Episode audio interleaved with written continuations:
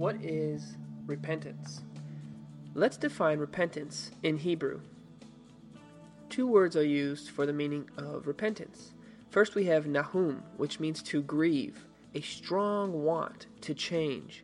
Second, we have shub, a radical change of mind towards sin, a decision to forsake sin and obey God. Now, let's look at the Greek definition of repentance metanoia, to turn around, to stop going one way and begin going the opposite way. It's also described as a complete change of thinking. Repentance simply means to stop, turn around, and go the other way. It also means to change how one thinks.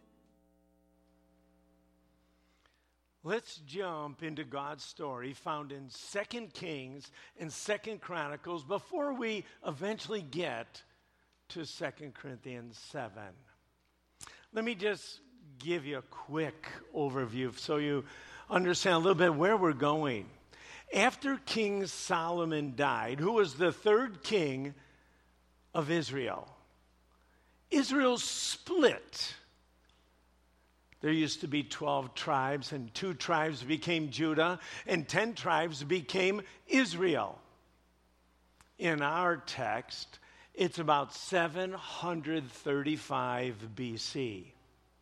And the more rebellious Israel, the 10 northern tribes, they were plummeting quickly toward exile which happened just about 20 years later. Judah, the more godly, but not that much, they were at the crossroads. Would they listen to God or would they just go their own way? You know, I've put out with the bulletins a handout, and not all of you need to get it at all, but it is so helpful for me as I, I just keep this in my Bible. And as I read through 1 Kings, 2 Kings, 1 Chronicles, 2 Chronicles, it just puts so much of the Old Testament in perspective. What prophet goes where, what king is king, how this all works together. And that might be helpful if you do want it on your way out. You could, of course, pick that up. But we're going to jump right into Judah's history. Again, the little bit more godly nation. Ahaz was king of Judah.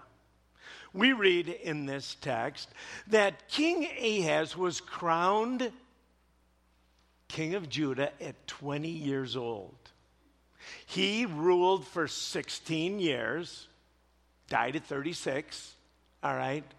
But the Bible says he was evil. Now, if you read through First and Second uh, Chronicles, and you read through First and Second Kings, you're going to see this over and over and over again.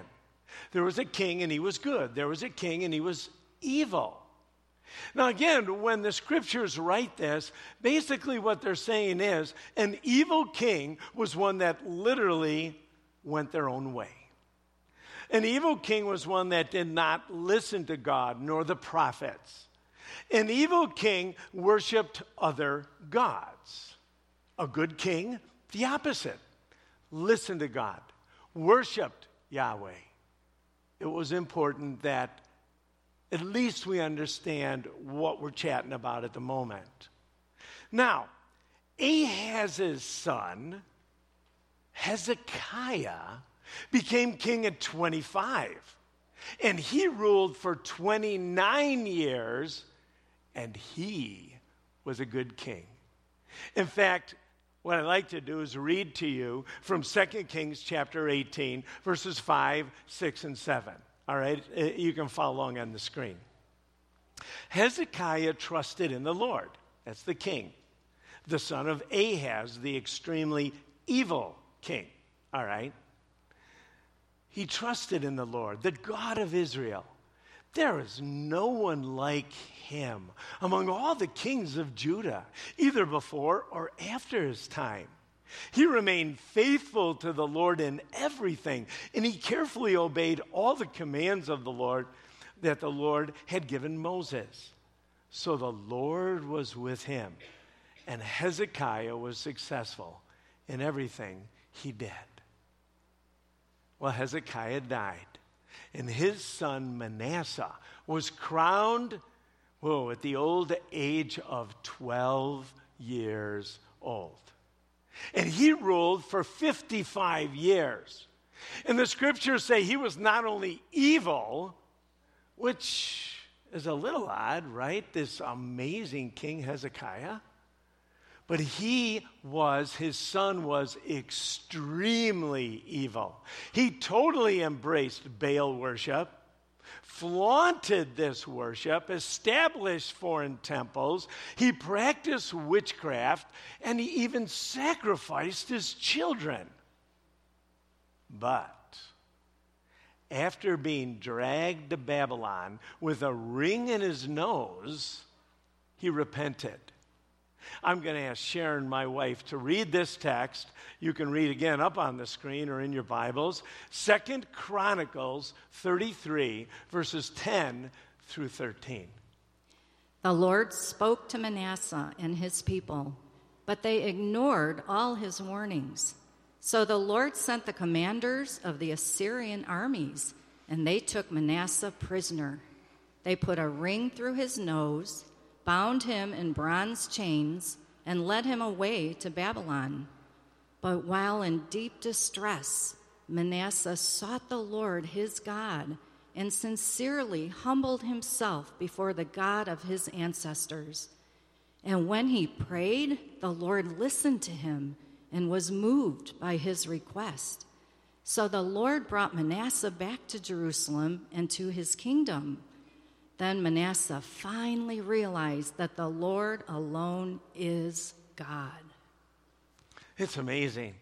Uh, we could be really judgmental here, but realistically, so much of our lives, well, we respond a little bit like this.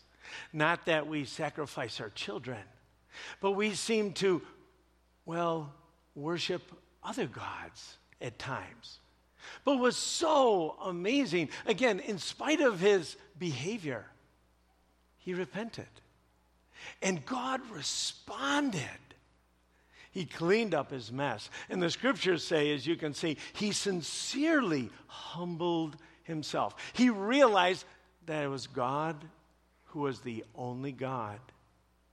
Well, Manasseh's evil son, Amon, was crowned at 22 years old. He only ruled for two years. But the scriptures say this he did not humble himself like his dad. So he learned from his dad, and he was evil like his dad. In Second Chronicles chapter 33, this is what the scriptures say about Amon. He did, King Amon, what was evil in the Lord's sight, just as his father Manasseh had done. He worshiped and sacrificed to all the idols his father had made. But unlike his father, he did not humble himself, or shall we say, repent before the Lord. Instead, Amon sinned even more. Now there's a breath of fresh air. You turn to the next chapter in Second Chronicles 34, and we find Amon's son, evil Amon's son, Josiah. And Josiah was amazing.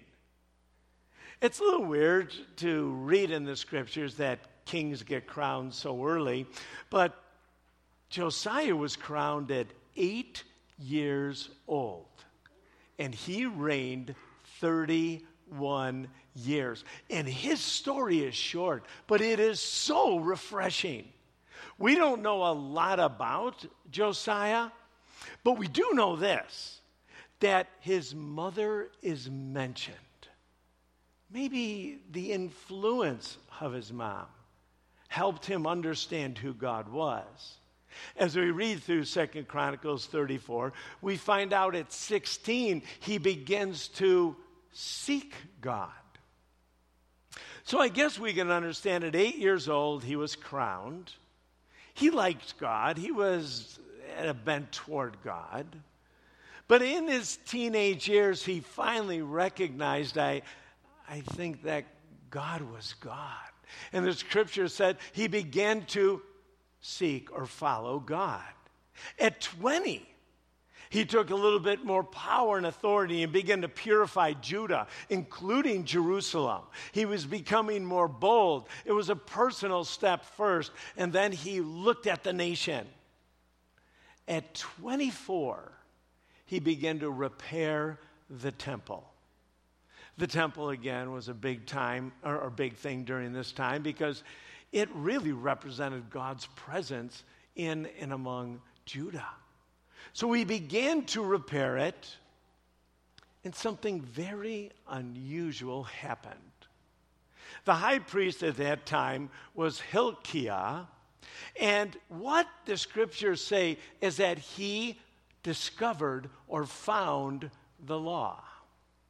The temple was there, it was probably pretty dusty, wasn't being used. And as they started cleaning up the area, they found a scroll. Not a Bible, but the scroll. Most scholars think it was the book of Deuteronomy, but it could have been all five of the books, the first five books of the Bible. But he saw it, and he sent this scroll right away to King Josiah. The scriptures tell us that a person named Shaphan read the scroll to Josiah. Now, we already know Josiah sought God. We already know he was purifying the city. We also know that, that God was important to him. He was, again, restoring the temple. But now, he heard the word of God. This king feared God and he came under great conviction. The Bible says he tore his clothes, a sign of repentance. And he started shouting and letting others know we have not been obeying the word of God. I thought we were doing okay, but, but we have not done this. God's word is so clear. So the high priest Hilkiah went to a female pros- prophet called Hilda for guidance. And the only reason I said it was a female prophet is it's just a little unusual. But how cool is that?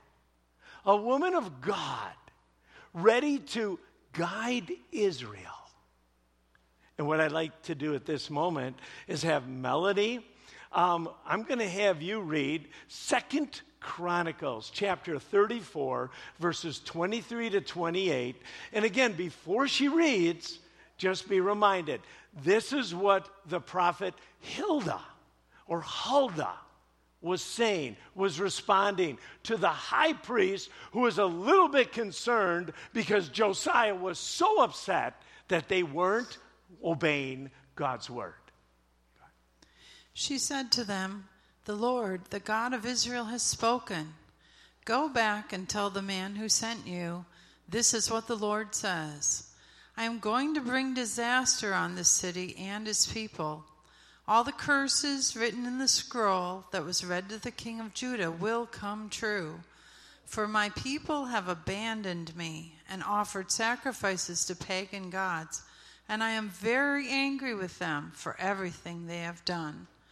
My anger will be poured out on this place, and it will not be quenched.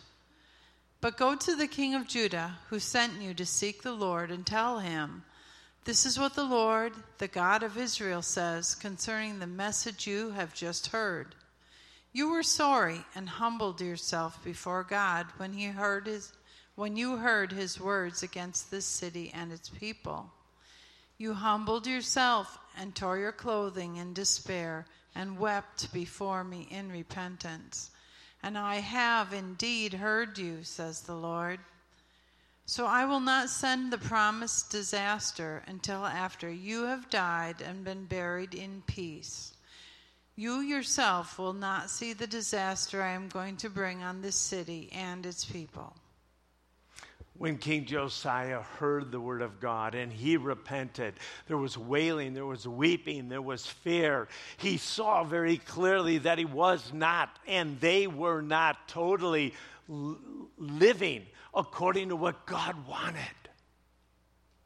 And he feared because he knew if they hadn't followed God, there would be disaster in the future. The prophet shared some hope. Said, God has seen you. God understands you. God sees your weeping, the tearing of your cloth. Recognizes how repentive you are. And so this is what Josiah did, just the next few verses. And I'm going to have Gary Riendo read this, Second Chronicles chapter 34, starting at verse 29. Then the king summoned all the elders of Judah and Jerusalem. And the king went up to the temple of the Lord with all the people of Judah and Jerusalem, along with the priests and the Levites, all the people from the greatest to the least. There the king read to them the entire book of the covenant that had been found in the Lord's temple. The king took his place of authority beside the pillar and renewed the covenant in the Lord's presence. He pledged to obey the Lord by keeping all his commands, laws, and decrees with all his heart and soul. He promised to obey all the terms of the covenant that were written in the scroll. And he required everyone in Jerusalem and the people of Benjamin to make a similar pledge. The people of Jerusalem did so, renewing their covenant with God, the God of their ancestors. So Josiah removed all detestable idols from the entire land of Israel and required everyone to worship the Lord their God and throughout the rest of his lifetime, they did not turn away from the Lord, the God of their ancestors. God was so pleased with Josiah. He was pleased that Josiah repented. In fact, in 2 Kings chapter 23, verse 25, this is what the scriptures say. Never before had there been a king like Josiah who turned to the Lord with all of his heart and soul and strength, obeying all the laws of Moses. And there's never been a king like him since. This is all written in the context of repentance of a man that loved God, wanted to know God, and eventually heard God's word for the very first time recognized all the innuendos, recognized all the things that he had not been listening to. Out of ignorance, really. He didn't know any better. But he responded passionately. He responded with great emotion. And this is what God applauded. God applauded, said, there's never a king that repented like this. There have been good kings, there's been wonderful kings, but, but there's never a king that repented. And this repentance is what made him great. Now, it's interesting. In these short few chapters, God's grace is shown to two people who have repented one who lived a rather vile life, and another one who from a young age was trying to follow God. But, but both needed to repent in their life. Now, sad to say, if you continue reading the rest of Second Chronicles and the rest of Second Kings, you're going to find four more evil kings ruled before God punished and sent Judah into exile in 586. Now, the scriptures talk much about repentance. And sometimes we shun away from that word, thinking it's only for those who are extremely evil. But we shouldn't probably gloss over it. Hopefully, by the end of this message, you will see that God gives each one of us opportunities to walk with Him with all of our hearts. But we blow it at times, some days more than others. And the repentance is critical for each one of us to be able to walk with our Almighty God. You know, I enjoyed Pastor Tim Keller's comments about repentance, and I put it up on the screen for you. But he writes this Martin Luther opened the Reformation by nailing the 95, 95 Thesis to the door of Castle Church in Wittenberg, Germany. The very first of these theses stated that our Lord and Master Jesus Christ willed the entire life of believers to be one of repentance. On the surface, this looks a little bleak. Luther seems to be saying Christians will never make much progress in life. That, of course, wasn't Luther's point at all. He was saying that repentance is the way we make progress in the Christian life. Indeed, pervasive, all of life repentance is the best sign that we are growing deeply and rapidly into the character of Jesus.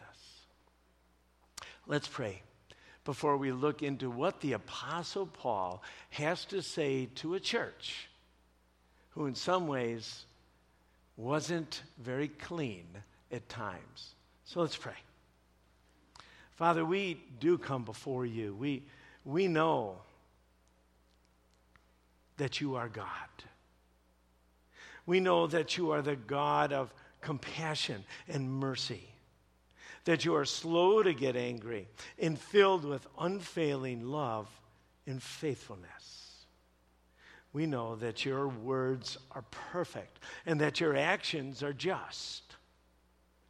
We are a people that love control but Lord, we have learned that we have none. We look around at our world and in our neighborhoods, and we recognize how little control we have. We are a people who love comfort, but the future has made us uncomfortable. We are a people who love to make our own rules, but your words are life giving. Lord, teach us today about following you with all of our hearts, with all of our souls, and with all of our minds. Teach us this day, O oh God. We love you, and we do thank you for everything, especially the opportunity to gather together as God's people to worship and to hear from you. We love you, Lord. In your name, amen. If you would, you can turn your Bibles to Second Corinthians. And actually, we're, we are going to start in chapter 2 for just a moment, but, but let me explain to you why. Paul and Timothy had left Corinth years before, and they were in the midst of ministry in Macedonia, which was a ways away, but they were going through some really hard times in ministry there. And then Titus. Titus shows up to Paul and Timothy. Now, just understand this letter better, way back, it seems like a million years ago now, we were in Second Corinthians chapter 2. And in verse 12 and 13, which is up on the screen, I just want to share with you is that Paul jumps in this letter from Second Corinthians chapter 2 verse 13 to Second Corinthians chapter 7 verse 5. You say, what's going on? Well, literally, what happened is that Paul again was sharing his struggles. He was talking about his time in Macedonia. Before he goes into this inspired digression, it's powerful. But he finally gets back on track in our text for today. But let me read to you chapter 2, starting at verse 12. Paul says this When I came into the city of Troas to preach the good news of Christ, the Lord opened the door of opportunity for me. But I had no peace because my brother Titus hadn't arrived with a report from you, you Corinthian church. So I said goodbye and went on to Macedonia to find him. All right. Paul was in the midst of conflict and had no peace of mind because there were questions about the letter and the Corinthian believers. He knew they, that he had left on a good note. But it just took a few years before this church began to turn against him and to be able to doubt his leadership. Paul knew the present leadership was hurtful and that the church hadn't focused on purity. He was still their shepherd. He saw the Corinthians actually casual towards sin. So he wrote First Corinthians to them and addressed some issues. We do know that wrote that Paul wrote at least two other letters to the church, to the believers at Corinth. We don't have those recorded. And then he wrote a fourth letter, which was Second Corinthians. And that's where we're at right now. So during this tough time in Macedonia, Titus arrives, brings the good news that the church in Corinth has responded. There's some good things happening. Paul is excited about this, and I'd like you to open your Bibles, 2 Corinthians chapter 7, verse 7. Paul describes Titus coming, and he says his presence was a joy. But so was the news he brought of the encouragement he received from you folks in the church. When he told us how much you long to see me now, they didn't just a little while earlier. And how sorry you were for what happened. And we don't know all that happened, but we tried to describe some of it. And how loyal you are to me. I am so filled with joy. Paul says that both his presence, both Titus's presence and the news that he brought, whoa, did that make me happy. Life has been kind of hard. Ministry's been rather difficult. It was so good to hear some people at a church I was at responding and listening to the Holy Spirit.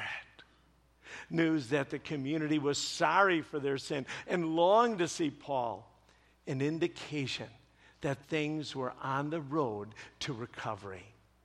Now, the question is this we need to ask what were they sorry about?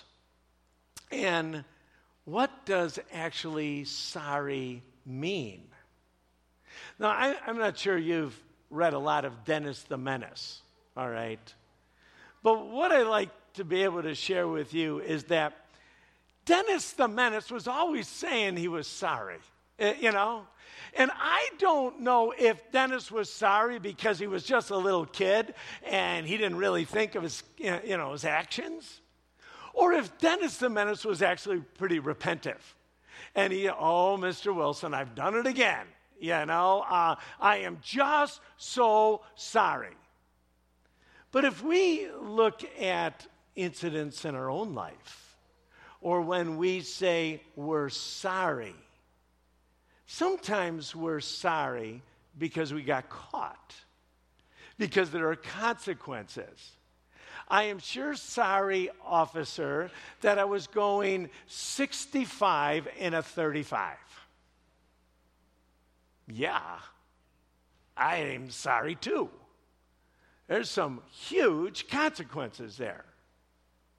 Or are you sorry because it's sin and you have offended God and hurt his church? Well, we're going to look at how Paul talks about repentance. And something I think that should probably give you great freedom and great hope. So let's turn 2 Corinthians chapter 7, and I'm going to start reading in verse 8. Is Paul writing? I am not sorry that I sent you that severe letter to you, though I was sorry at first for I know it was painful to you for a little while. Now, Paul says, I'm glad I sent it.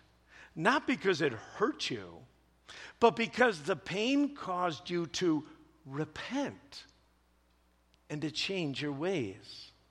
It was the kind of sorrow God wants his people to have.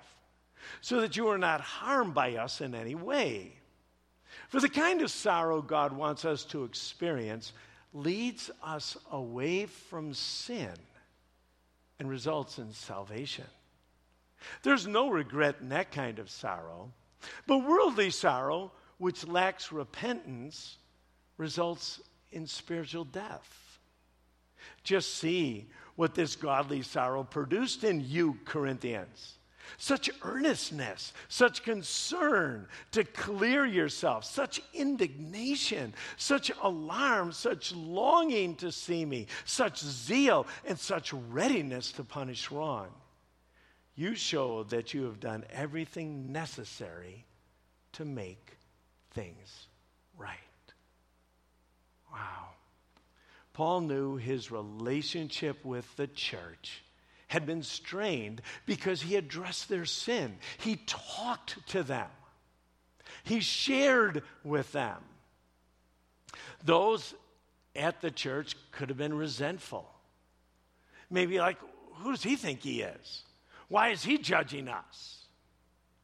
They also may have been taking it on the messenger, knowing that this is God's word, knowing that God does address sin, and Paul was just bringing it to their attention.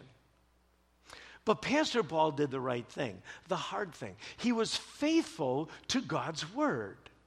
He addressed the behavior that offended the Almighty God, and that always hurts.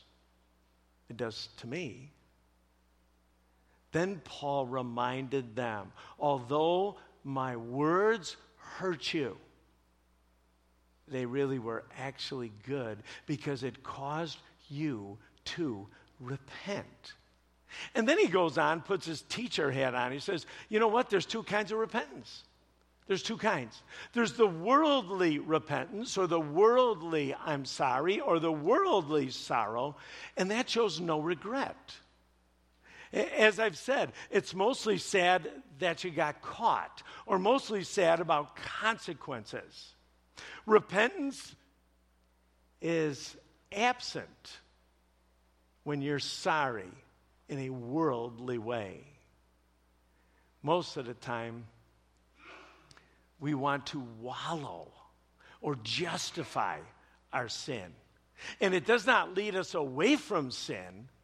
It kind of makes us a little bit more passionate. Hey, next time, what can I do to get away with it? Okay, I'm sorry, I got caught. But then Paul says this I want to paint you a picture. I want to paint you a picture of what godly sorrow actually looks like, what repentance looks like, what, what happens to a person who walks with the Almighty and is changing us from the inside out. He says, when godly folks recognize their sin in their lives, which is pretty often, they respond very differently. There's a desire to change your behavior or turn around. Literally, what the Greek word means to repent is doing about face. I'm going in the wrong direction. I'm not listening to you, God. I know this is not healthy or good for me. I want to stop that and turn. Another picture that Paul says is there was great earnestness or zeal to make everything right. It's not just I'm casual, I'm sorry I hurt your feelings. I'm sorry. Man, I, I know you really like cherry pie. I, I want to make one for you. I know I've offended you. But even more, when it's to God. God, I, I, I need to do everything I can to make this right. Not in order to please you, but that I don't fall into this sin again. He said there is a concern to clear your name, to clear your reputation. There's a readiness to deal with evil, which is your sin or my sin, and owning the offense. And then Paul says this it's a longing to see Paul. You know, one of the things when you're mad at God is that you don't go to church. Have you ever noticed that? If you're mad and you're under some kind of conviction, the last place you want to be is church. You just do. When you're mad at God, you don't open your Bible. You don't want to do that. When you're mad at God, you don't hang around with godly people.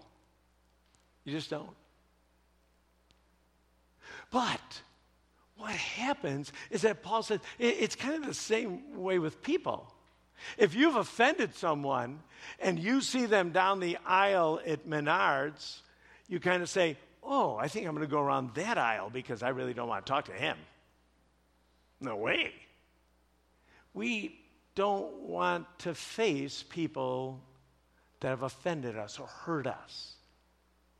Or maybe that we've hurt them and not apologized and not asked to be forgiven. But Paul says, hey, I know these are things that happen.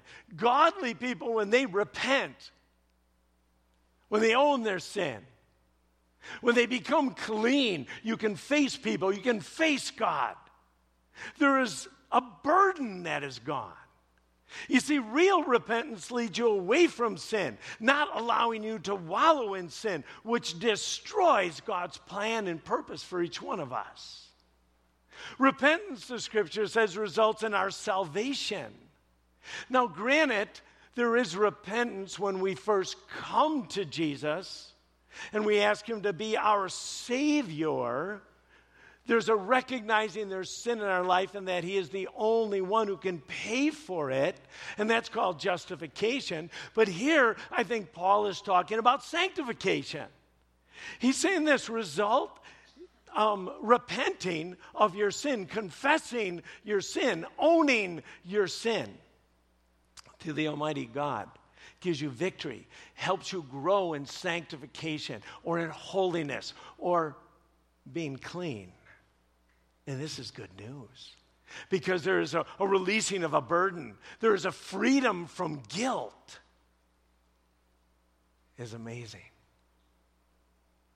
And it's life giving.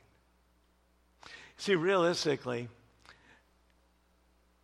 I'd like to wrap up all the different things that I've kind of tossed out.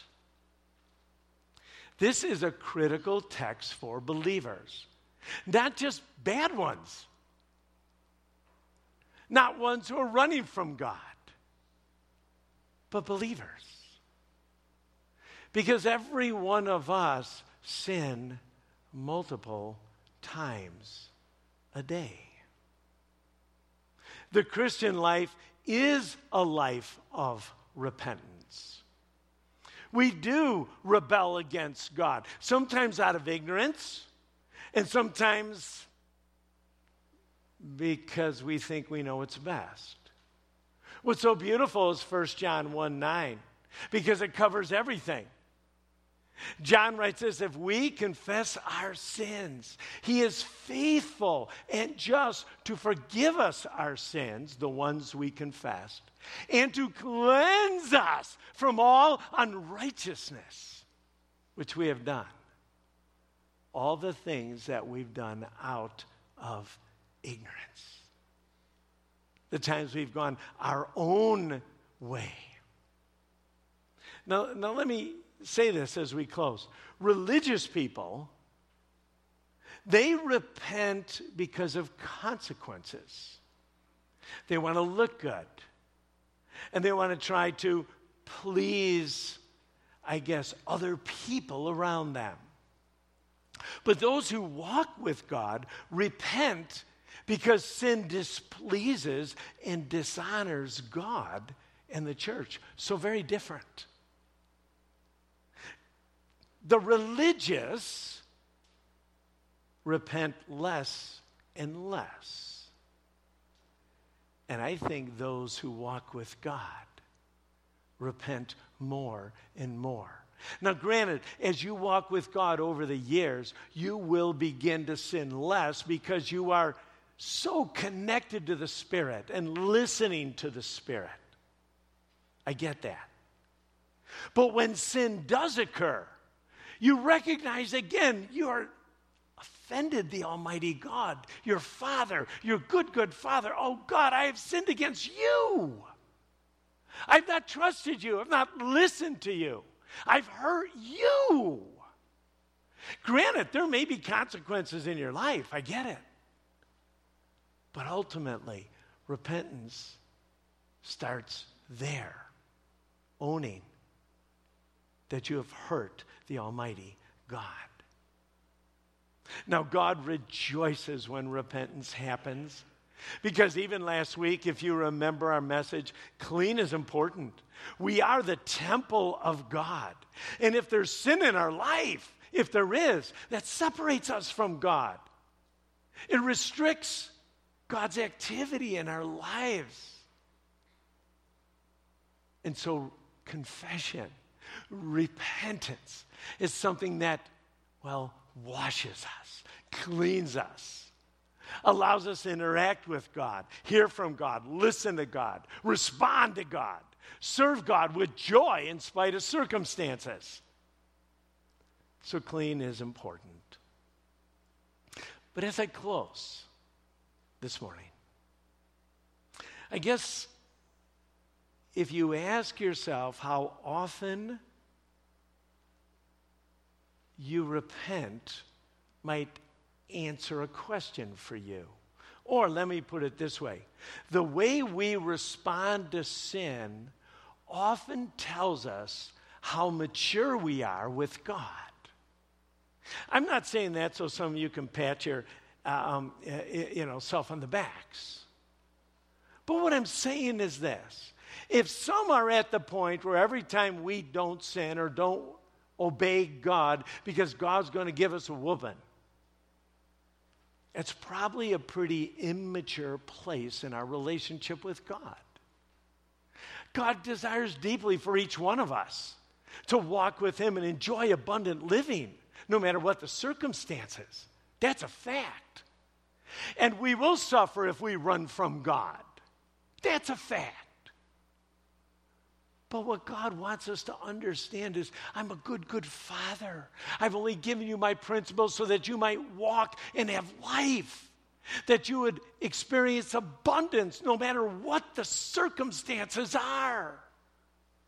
That we need to understand that sin stops the train, that sin stops the ministry of the Holy Spirit in your life that sin thwarts the progress of a relationship. God says so much. I loved Josiah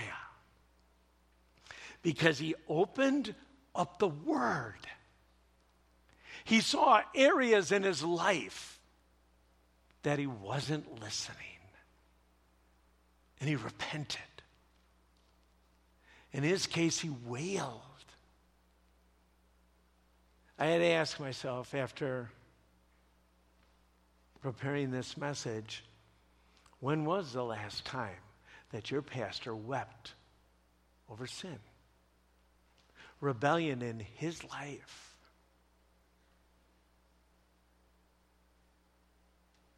And I'm not saying that every time we sin, there's wailing and there's, there's tearing of your cloth and, and there's this gigantic show going on. But I think what you're hearing the apostle write is oh, when you respond to offending God vigorously and often, you'll experience freedom. There will be great life and you'll understand why Martin Luther then said that the Christian life is one of continual repentance. It's a good thing. And it's something that God desires for each one of us to respond quickly every time we offend. May God grow us in this area. May God grow all of us. May we each take a step toward maturity. I thank God for His grace. Let's pray. Lord, we come before you and we are absolutely overwhelmed we offend you so often. I offend you, Father.